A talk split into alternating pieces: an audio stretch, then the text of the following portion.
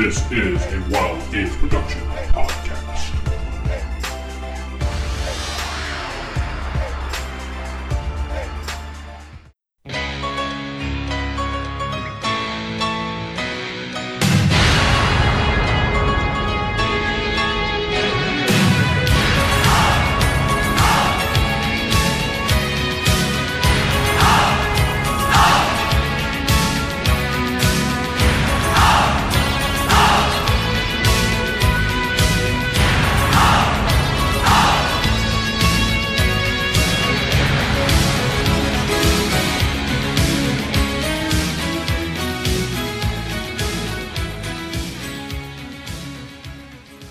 So this kind of came about because Carl, you've been talking about this for the last little bit that I've known you and like I see you post about it on your uh like on Facebook and I've seen you talk about it a little bit uh on like various outlets and stuff like that which is it's running an open table. My most recent BX game, it's uh, it's done. It's over. And so I just kind of have to start again um, and what I was thinking about doing was running an open table at my local game store, doing like uh, I'm I'm, I'm thinking probably I'm gonna do keep on the Borderlands, um, but I don't know how to do this. I I have no idea how to run an open table, so I kind of wanted to pick your brain about it.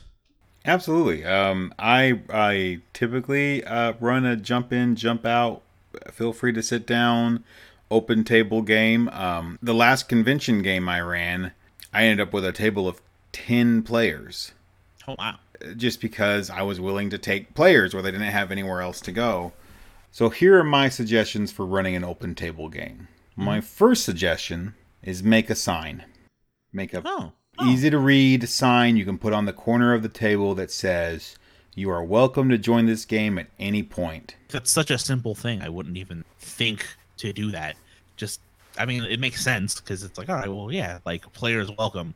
Um, but yeah, like the the thing is uh, that I don't understand is, I guess like how to do it. Like, it, I I understand the concept of it, people coming in and dropping out, but like I don't understand the execution. Like, so what happens if someone drops out? Like, if they just have to go now? Like, how do you how do you handle that? How do you handle one, I guess size. Like if you are kind of short people or you're over people, like 10 people's a it's not that much for like a BX game because BX I think is a little more um a little more suited to having bigger parties. You know, you don't have the like you don't have the concept of the four like spec ops soldiers that you kind of get in modern D&D. Um so like having 10 dudes is totally fine whereas it wouldn't be as good in like fifth edition.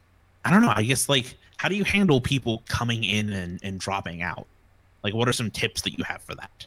I would say the best way to approach that is to focus on the fact that it's a game before focusing on the fact that it's a narrative.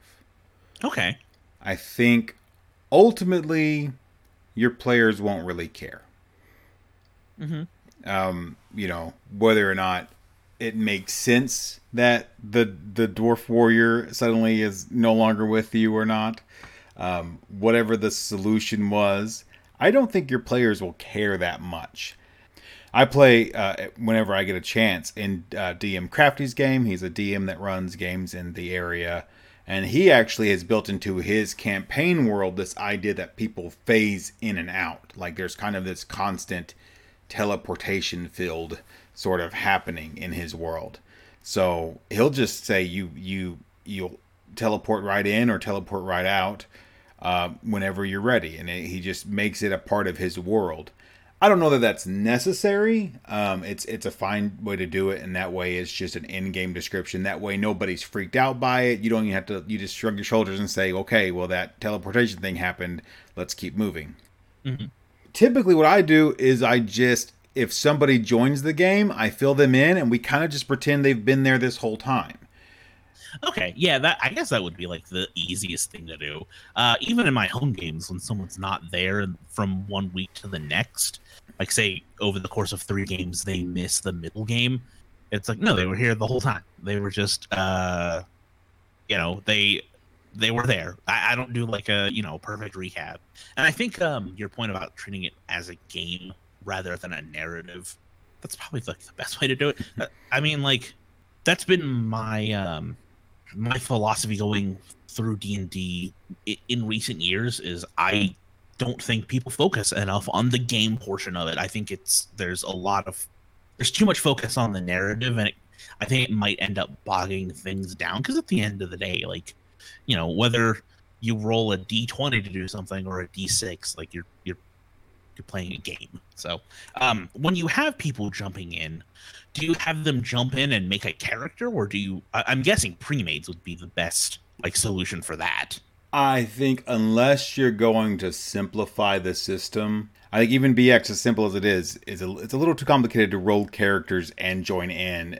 Unless you have some level of assistance there, mm-hmm. where where maybe um, a, a co-DM or or another player is able to help people kind of pick out their characters. Um, how um, I do it is pre-gens. I have um, 3000 XP pre-gens, which would be level one oh, elves, level two um, wizards, dwarfs, halflings, fighters, and level three clerics and thieves. Okay. I was so because I've been I, I kind of figured pre-gens would be the way to go. That was more just like a dumb leading question. Um, what I was doing was rolling a D three per character when I was creating like all my lunch at work. I was creating a bunch of pre-gens for this. Um, and like I was like, all right, well, I'll roll a d3, and so like you know, I've got I don't have a ton of pre-gens built up yet. Uh, this was mostly going to be an experiment for uh, at first for a group of friends to build pre-gens, um, but I did like each person got like a D3 level. Ah. Uh, but I think the 3000 XP, I think that's a better idea. Yeah, I mean, there's a huge amount of difference between a level three elf and a level one thief. Yeah, yeah, and especially if you're um if you're picking if you're like if you've got a stack for people to pick from like yeah like a, a casting book or something like that um you know people are the first person who's there is gonna be like oh i want the level three elf like this guy gets spells and swords well what i what i typically do is i hand out three and let the players pick one okay so instead of going i mean i'll have 20 i mean sometimes 40 pre-gens i don't yeah, that's that was going to be my follow up question. Is like, how many pre-gens do you bring when you're when you're doing this? And then I guess like, uh, how long do you normally run your jump in, jump out game? Do you just go till the last person leaves, or do you have like a set time frame? Uh, how do you sort of like, uh, how do you set goalposts for accomplishing things within the adventure? Now, this is a kind of a, a one shot trick, you know, that I do is I have a um, I have movable goalposts that I'm kind of moving them towards. So I make the goal either be something they're looking for or a person they're trying to uh, engage, whether in combat or possibly to rescue. Mm-hmm. So that way, if I'm running within the world of, of let's say B2, I'm just going to run the Caves of Chaos. I'll have them run into somebody in the keep. So they're at the Keep of the Borderlands and this person will say, My wife was an adventurer and she's not come back. So if you find any evidence of her out there, please let me know. I'm in this keep waiting for her to come back. And so what that provides me is they can just explore the caves of chaos all they want, but then at point X where we have about 30 minutes left, I then put in the the key to finding the wife and hmm. they go down that rabbit trail and then we have kind of a bookend for that session even though we haven't explored the entirety of the caves of chaos at least this session has ended on a goal completed. Okay. Now i guess uh, one question i have is keep on the borderlands that's that's it's a pretty big adventure. Like I, I would absolutely never expect anyone to get through it all in one go. How do you set up this as like a campaign? Like because oh, i know you do a lot of stuff for kids and do like the jump in jump out at libraries and stuff like that. Are you running these as campaigns or are they just one shots kind of within the setting of the module? Uh, typically i'm running them as one shots um, okay. now I have in the back of my head this idea for an ongoing campaign that is jump in, jump out, um, that I've been formulating, which is the idea is the world is controlled by uh, five evil dragons. They have risen to power. And the conceit would be every single player character you meet, every single person at the table is with exists within this organization to take down these five dragons. Okay. So the world would continue to exist whether you show up that week or not. But there's never a question of, oh, are we supposed to trust this guy? Are they evil? Are they good? What would my character do? Because they're all in the same organization. That is, uh, I did a whole like hour and a half rant about that on Critical Wits about being that guy, and oh boy, one of my one of my um uh, preambles at convention games is I say I'm only going to decide one thing about your characters, and that's that you're all buddies. Everybody here is friends with everybody here. Your group is a group of adventurers that are friends. Do you so uh, even with that, do you find that you like do you still get like the trolley like uh cool guy McShadow Ranger who's like, "Oh, my tortured past. I can't trust anyone. I never know when my father, the Duke, is going to send his spies against me." Yes. Okay. I still get that. none of them- But then I say, okay, this guy's your buddy. So I have friends who are awkward, and um, they might say that they have friends who are awkward talking about me. That's fine. Um, but you know, they're still my friends. I still want to see them benefit and and succeed. And so, if I were an adventurer and they were adventurers, I would still try to help them not get murdered by goblins. I had another follow up, but I'm just the Duke. Uh, I can't even do the I would I would so I would take that and run and introduce the Duke and just do my terrible John Wayne impression. Oh God! Just ruin whatever concept this person had in their mind. well, all right there, partner. You're coming back with me. You're gonna be the crown prince whether you like it or not.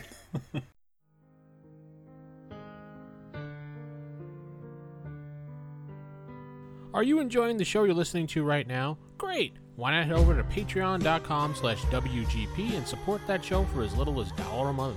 Dollar a month goes a long way to helping support the network of Wild Games Productions. Again, that's patreon.com slash WGP. Thank you. uh, one thing that I want to do with my game is uh, I downloaded uh, some. I think they're made by Mad Irishman. There's some like you know character sheets, BX character sheets um, that have you know instead of having the attack matrix, it's got attack bonus.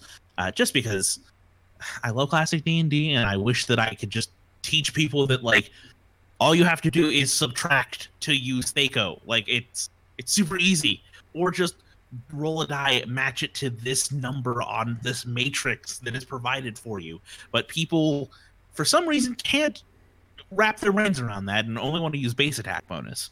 Uh, but it has a note section on this sheet, and uh, so the thing I've been toying with is filling in details about the character. So when people jump in, they're actually, you know, it's going to be their interpretation of like you know the cleric who is a hard fighting hard drinking like man of god or you know conan the barbarian fighter because like i had to do it to him um is that something you do with yours or do you just give them just stats on a page? The the best pre-gen situation I've ever ran is where I provided some sort of uh, outlying detail on each character that kind of could grab you and but was still a little bit malleable. So for like a a, a, a fantasy RPG, I might have something jump out on this sheet like if I have a dwarf character, um, one of the equipment items might be an unfinished collection of dwarf drinking songs. Huh. That builds in kind of this micro idea of what this character is about and what they want without just saying you're a hard drinking gruff dwarf and you love gold and these are your these are your personality traits um it, it just kind of lets that idea form in the player's head on their own Okay. See, because I'm kind of going with like providing those details about the characters. You know, this person's uh, tough drinking dwarf character, or you know, this person's like uh, kind of a Solomon Kane kind of cleric who is very, you know, you hunt monsters and very, very, uh, very, very uh, invested in their faith, kind of thing. But I don't know. I, I, I kind of, I, I like either way, but I wonder have you found that people have been really receptive to those tiny details like oh my you know my oh this person's equipment says that they have an unfinished collection of dwarf drinking songs is that something that they've successfully gravitated to I mean, it depends a little bit on the player, and some players are more uh, receptive to ideas like that than others. But that being said, it's it is this it allows the player to form the idea as opposed to imposing the idea on the player. So, um, in the circumstance uh, where I had it really mapped out, like this person's grubby and dirty and and kind of a trashy person, you know. If I had that on a character sheet, somebody might go, "Oh, well, I really don't want to play a character like that." Now I do hand out three pick one, so they'd be able to pick others, but they might they might just immediately see that and go, "Oh no."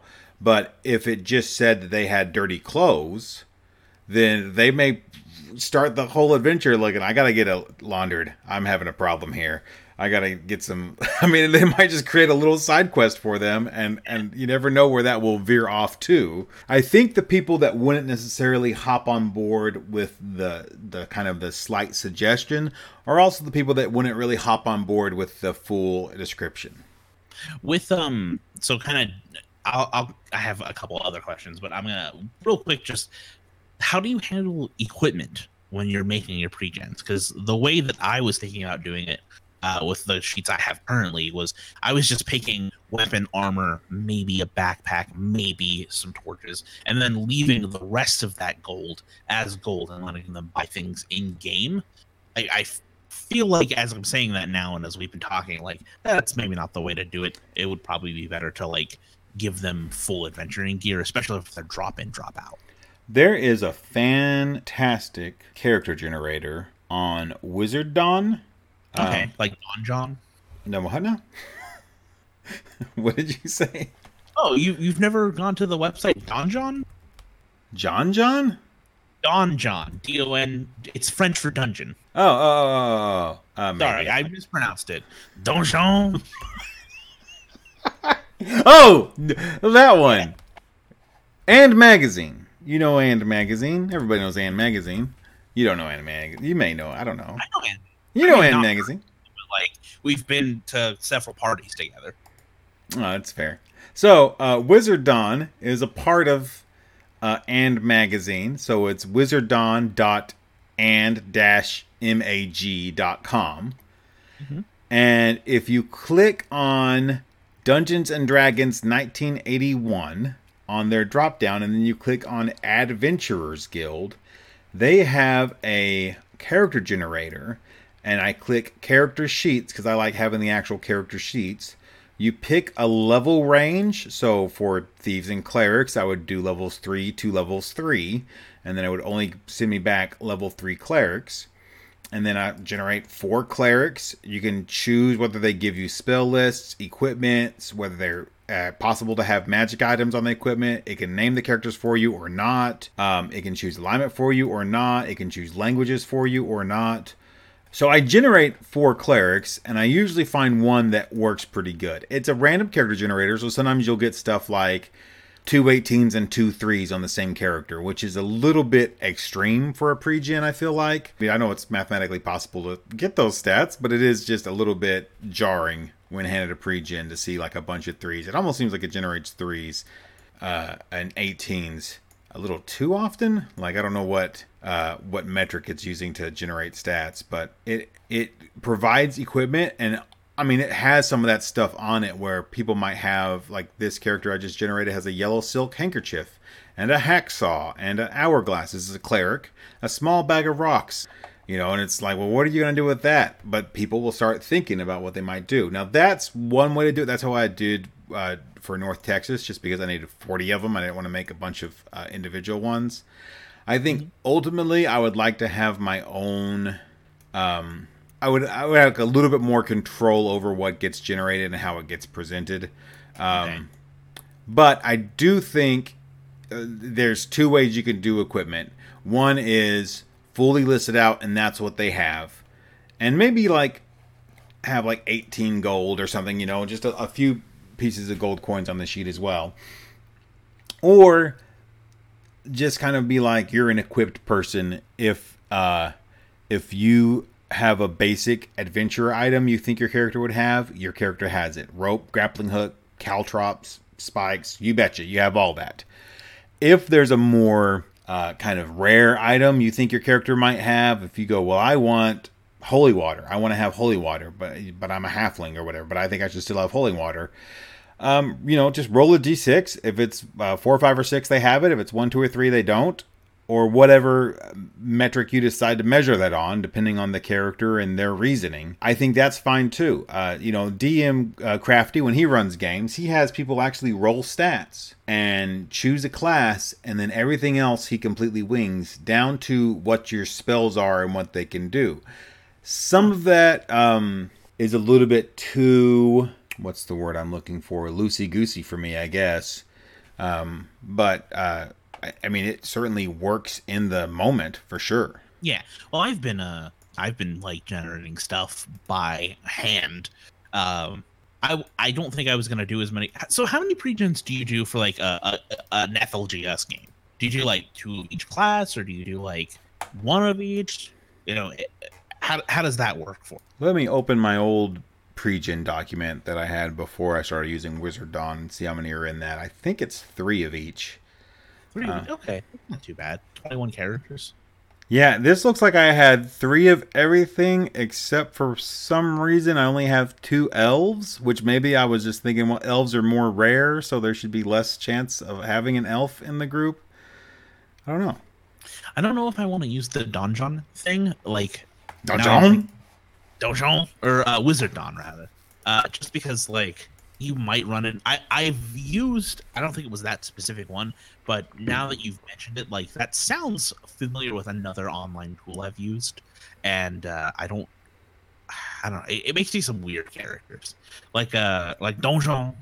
Uh, they have a dungeon generator that is it's super good. Like I use it a lot to make uh dungeons for just like floor plans, Mhm. and they'll get things filled in for the floor plans. Um, and sometimes you get some weird fantasy stuff, which is fine. I, I love Gonzo and weird fantasy, but sometimes it's just like this doesn't make any sense. I'm gonna like just overwrite this. And I feel like uh, Wizardawn is kind of doing the same thing.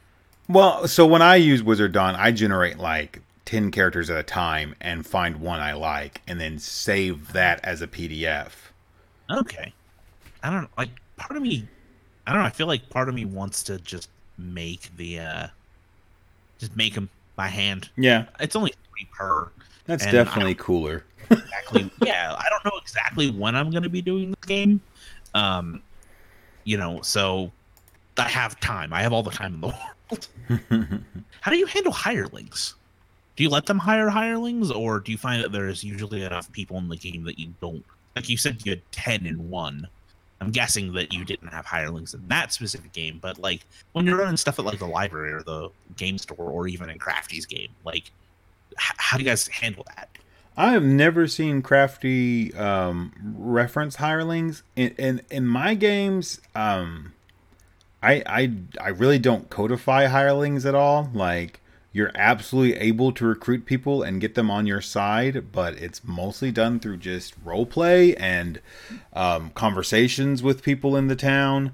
Um, eh, yeah, it would it would really depend on how many people showed up that night, uh, on whether or not they would want to seek out hirelings or not. Um, I guess the the issue that could I could see arising is if somebody eh, has three hirelings in game A, and it's and it's there's three player characters, and one of the player characters has three hirelings, and that's game A, and then it's over. And you say, like, bring your characters back for game B uh, next week, and they come to game B, and now you have ten people at the table ready to play, and this one character still has three hirelings. It, Yeah. it becomes a little bit of a murky issue because you don't want to tell that player, well, your three hirelings, you don't need them. There's all these other people. Um, uh, but you may just kind of define it as your character would save money in the situation and not take, not pay these extra people to go with them.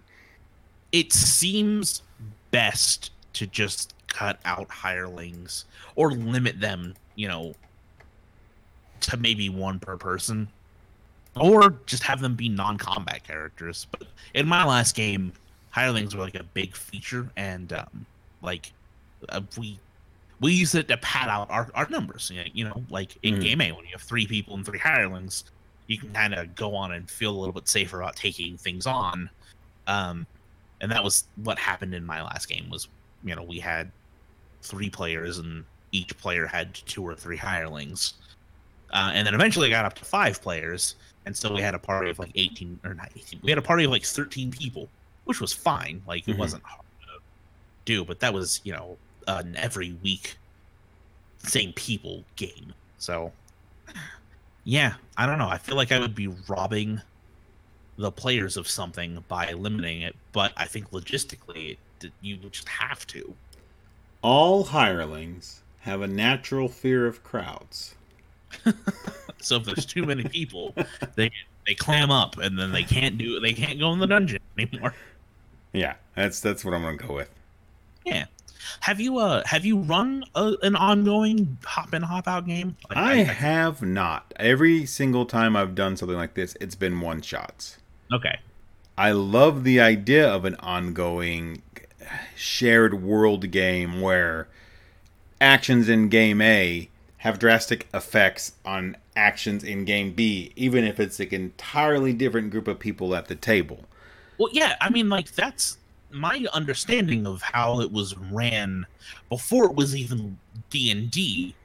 They had so many people, and they were, you know, not everyone was playing the game at the same time. So you would have within the campaign, you would have, you know, blah blah blah in one game, and then you would have, you know, other people in another, and they were kind of affecting each other, but in- indirectly.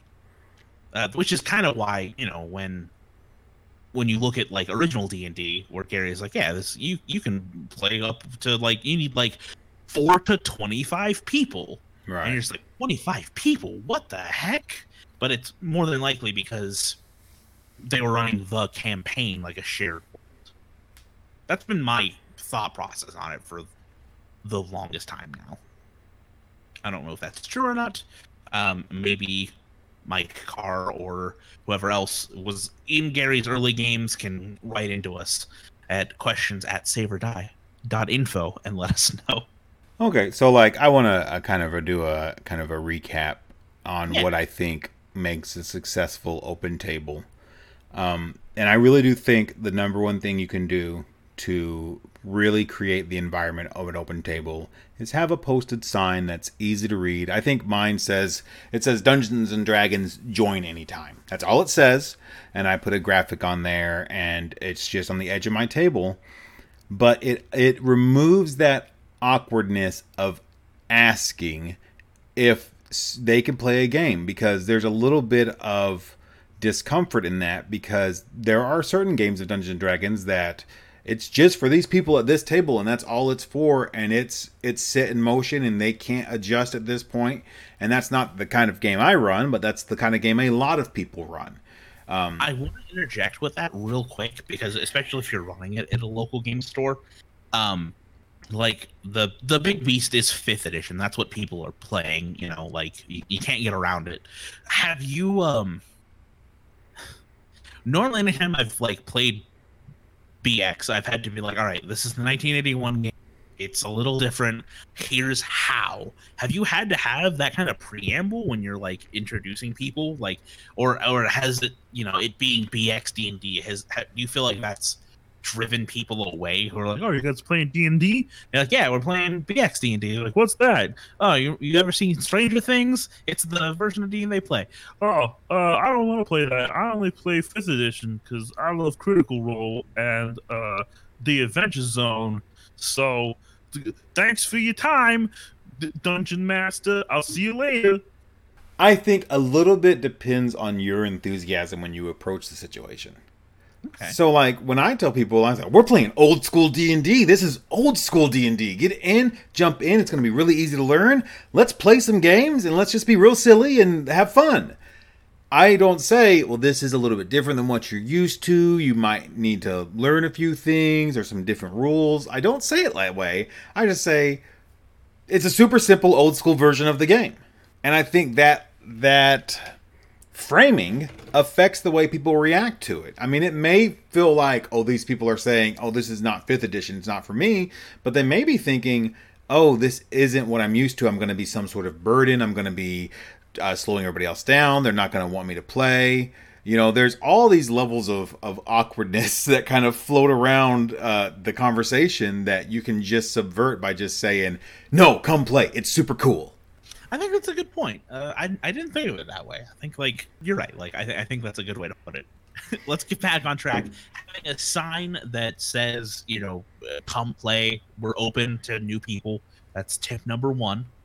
Um, let's con- I guess continue on from there. Uh, take I, I I would suggest absolutely having pre-gens at your table. I think it's the best way to approach it. I would not name the pre-gens or select their alignment if you're using alignment, um, uh, or select their gender. I wouldn't fill in any of that stuff. I would just have the statistics and then um, hand out three. Let them choose one, and then they can fill in the kind of personality of the character. They can name it, and they can choose all that uh, information they want for their however they want to represent their character.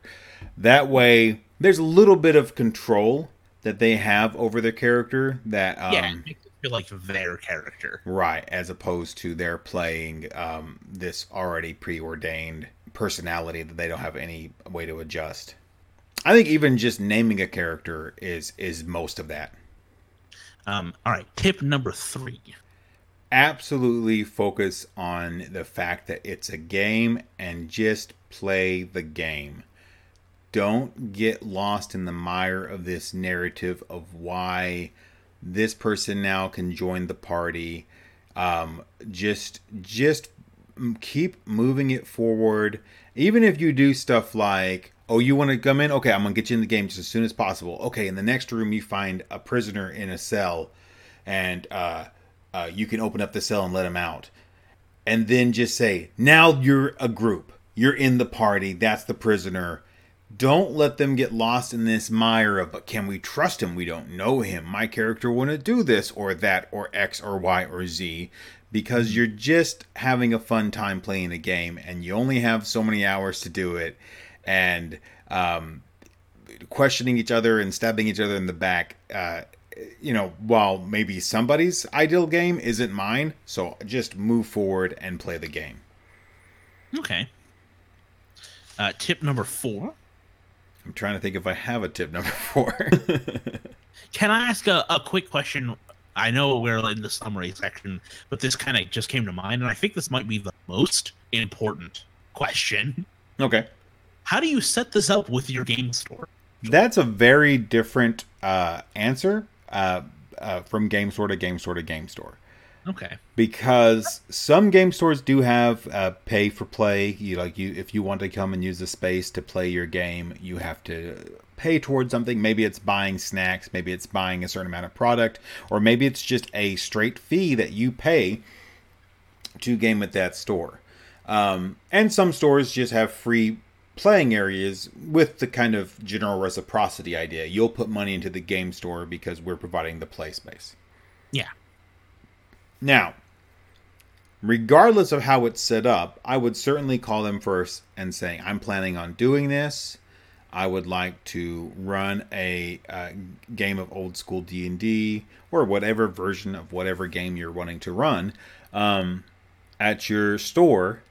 What methods do you have to communicate that to your player base? Now, they may have um, corkboard that you can plug a sign up into and just say when you're planning on doing this, or they may have a Facebook group that they moderate that you can post information up in there. Um, doing both isn't a bad idea. I, I ran into DM Crafty because I found one of his little, um, it was just printed out on paper business cards that he was looking for people to play old school D and D, and I emailed him and said, "Hey, I'll play in your game. I want to I want to play games." Um, uh, I usually use Facebook to advertise when I'm going to be running old school games yeah, I mean, I think I think each store is going to have its own methodology of handling that, and I think you just need to communicate with the store what that is. But once you do have a date in mind, I would speak with them because there are a lot of games the stores facilitate, and if it's during a night of a Magic release or a Warhammer release, you may want to find a different night to do it on. There's no reason to be competing with the space when when what you're doing is not isn't connected to some sort of larger entity. You know, it's not it's not pre-release Friday for uh, BX D and D. Magic's the big one, but there there are other games too that have uh, big release events, and that might be uh, a, even though it's not a huge deal with the gaming public at large, it might be that store's thing for whatever reason. There's a fan there that has cultivated that community what were some other tips we talked about so we can recap? Uh, we're we're real good at podcasting. I guess. Um, God, what do we even talk about? Jeez Louise. Oh, here's the thing that I want to mention: when you're running a jump in, jump out game in a public space like a store, is you will end up with a problem player at some point. It's gonna happen. Um, my advice when dealing with a problem player in a store environment or any environment, whether it's your home or a store or wherever this problem player has uh, come into your uh, game, is deal with them outside of the game. Okay. Never use the game mechanics to punish the player as opposed to their character. Hmm. So if the player's being obnoxious in some way, shape, or form, and you want them to cut it out, don't just go, okay, Red Dragon shows up and kills you. Done. Now your character's dead.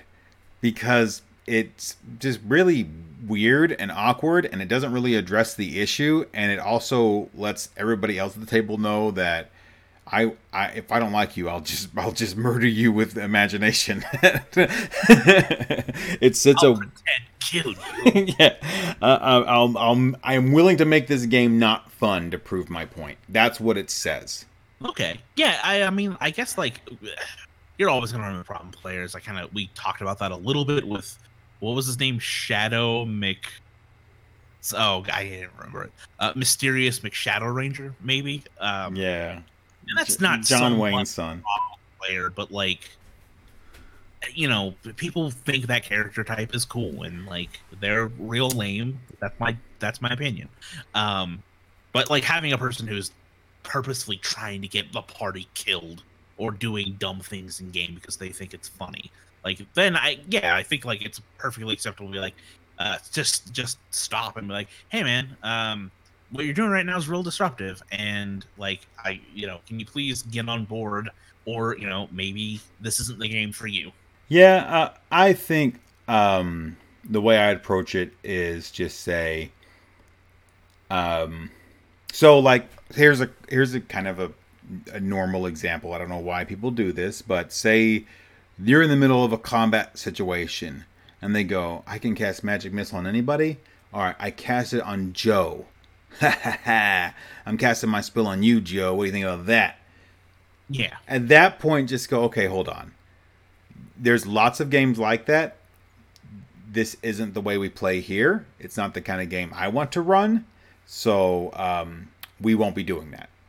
All right. So I guess like that about wraps it up. That's you answered a lot of my questions, but I want to hear from the listeners at home if you guys have any experiences running drop in, drop out games or open tables at your local game stores or conventions, or you know maybe even a play by email game or something like that, um, write us in at questions at saveordie.info. Uh, you can always also come join our Discord. We've been super active in that recently, actually, especially in the classic D and D chat. I got invited to a play by email game of OD&D using uh, chainmail as the combat system, based on uh, episode 146. So I'm super excited about that. I'm, I've been working on it all week. I'm super stoked. But uh, drop by, come come hang out with us. Yeah, we've been talking about Thools today. Come talk about Thools. I think that'll do it for this episode. Uh, goodbye, everyone.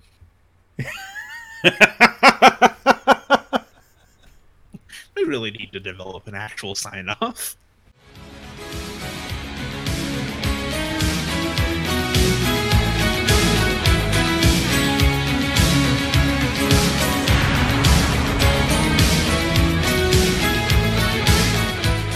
You something, brother.